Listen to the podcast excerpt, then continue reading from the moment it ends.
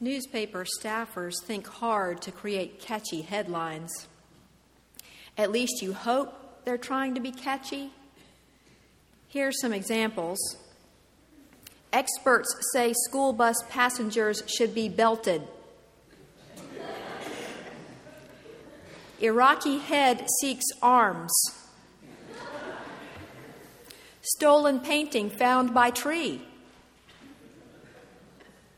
War dims hope for peace. Cold wave linked to temperatures. Two sisters reunited after 18 years in checkout counter.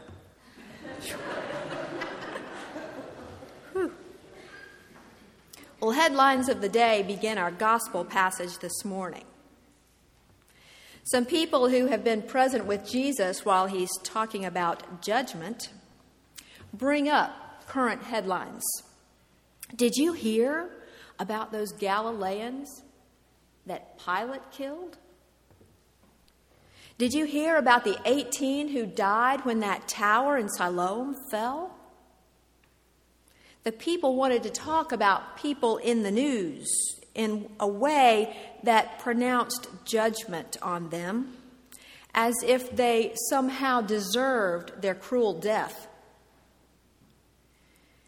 Jesus took the crowd beyond the headlines, and he did it in a way that we don't particularly like. The Roanoke Police Academy operates out of the Jefferson Center. Many of you know that, right next door to our church. Some afternoons you can hear the trainees jogging down the sidewalk on 6th Street, and you can hear their cadence, I don't know, but it's not that one. But one day, I was going out the back door, it's a weekday, and some of the officers were out there, and they were practicing with something called a spike strip. What happens is, say you're the bad guy, and you're driving away, you're trying to elude the police. Well, they try to figure out which direction you're going, anticipate where you're going, and then they take this spike strip and unroll it in front of your car. And when you drive over it, the spikes in the strip puncture your tires, and you're forced to stop. Spike strip. I asked some of the guys out there. Some of them used our parking lot to eat lunch. So I had to figure out what that was called, but they were very helpful. And they were also curious about why in the world I wanted to know about a spike strip.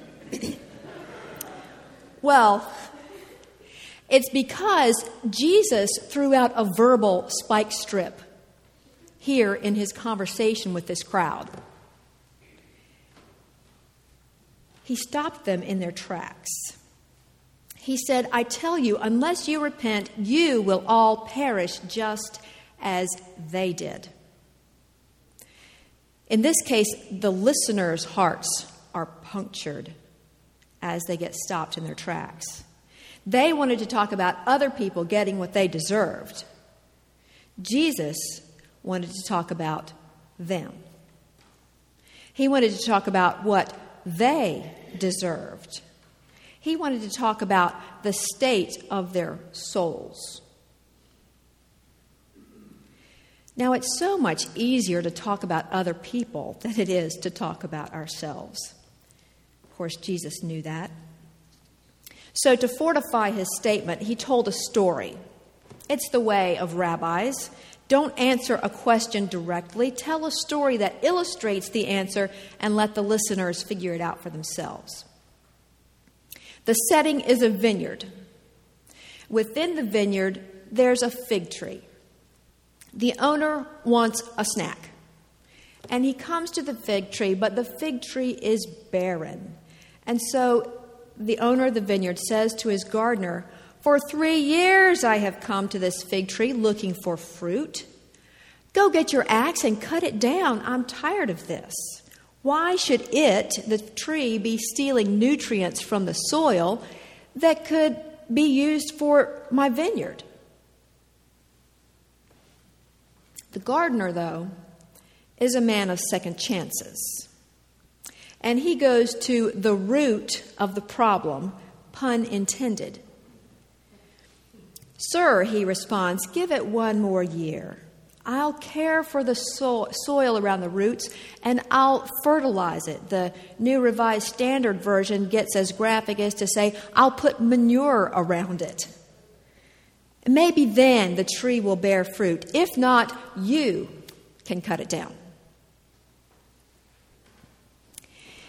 If you were familiar with Sequoia National Forest in California, and I said something seemed as big as General Sherman, you would know that I was talking not about the size of the military commander, but of the largest tree in the world, General Sherman's. Conversely, when Jesus told this story about a fig tree, his listeners understood that the fig tree symbolized Israel. In 21st century United States, we don't catch that upon the first reading. But when we know that, and then when we look at it again, we begin to see Jesus is casting judgment on the nation of Israel. They have been planted in a good place, a fertile place. They have been given everything they need, and yet they just suck in the nutrients, the gifts of God, without returning to God any fruit, any gifts of thanksgiving. If the tree, or nation in this case, chooses to remain fruitless, that gives the owner of the vineyard, God, a reason to get that axe and cut it down and send those nutrients, those gifts elsewhere. This is a passage of judgment. And like that spike strip, it can stop us in our tracks. If it does, we have a choice to make.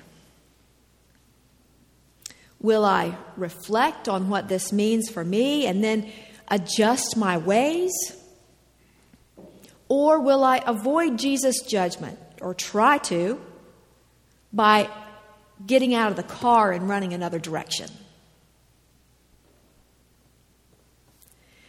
Charles Swindoll tells this story in his book, Living Above the Level of Mediocrity, that Dr. Ruth Berenda and a group of fellow psychologists rediscovered the dramatic power of societal pressure, peer pressure.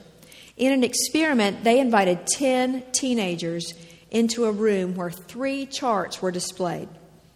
Each chart had 3 lines of different lengths, and the group members were asked to raise their hands when the person at the front pointed to the longest of the 3 lines.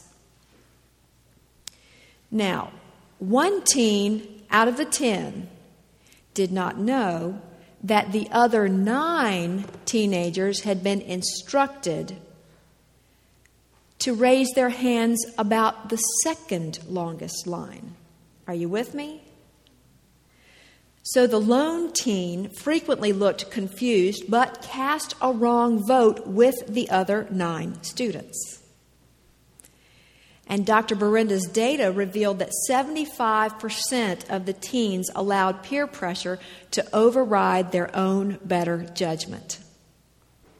They chose what was popular instead of what was right.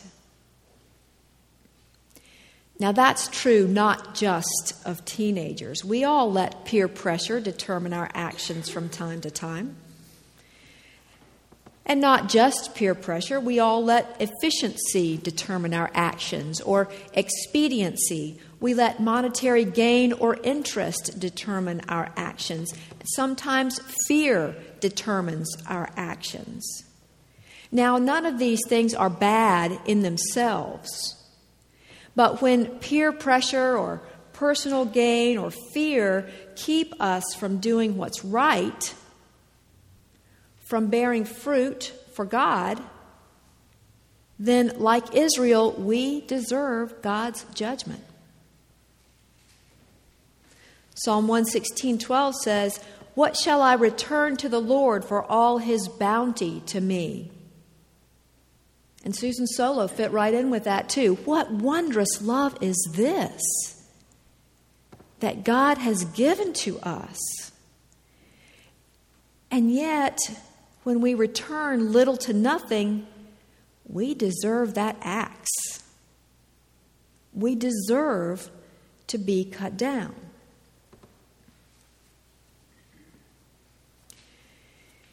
Enter the gardener. Years ago, when I house sat for a seminary professor and his wife, I was given strict instructions about caring for a dozen or so potted violets. I was told on which day they were to be on which days of the week they were to be watered. I was told how much water to give. I was told how much Miracle-Gro fertilizer to give them and when. And so my greatest fear for the 4 months that they were gone on sabbatical was not that something would happen to the house or the car or the wife's mother, who was also living at the house at the time, but that one of these violets would wither and die. Now that's a plant. The care of our spirits is so much more important than the care of those plants. And so we welcome the gardener of our spirits. We welcome the man of second chances. We welcome Jesus Christ. Jesus is the gardener who wants to care for the soil in which we grow. Jesus is the one who wants to fertilize us, the one who wants to help us bear fruit and even enjoy doing it. By his life, Jesus showed us how to fertilize our spirits. Time and again, especially in Luke, we see Jesus going apart to pray. Now, that's not just because he was God's son, just because only God's son needs to pray. It was because, like us, Jesus needed to be in contact with God, perpetually in contact with God, to help him ignore peer pressure, to help him ignore personal gain, to help him ignore even fear. A few weeks ago, we talked about Jesus' 40 days in the wilderness. 40 days, we're told, he laid aside what he wanted, what his body even craved, for what God wanted for him. He needed that time of strengthening and preparation. I imagine he took that time to reflect on who he was and what he was supposed to do as his public ministry was getting ready to begin. In those 40 days, he received fertilizer from the Spirit for his spirit.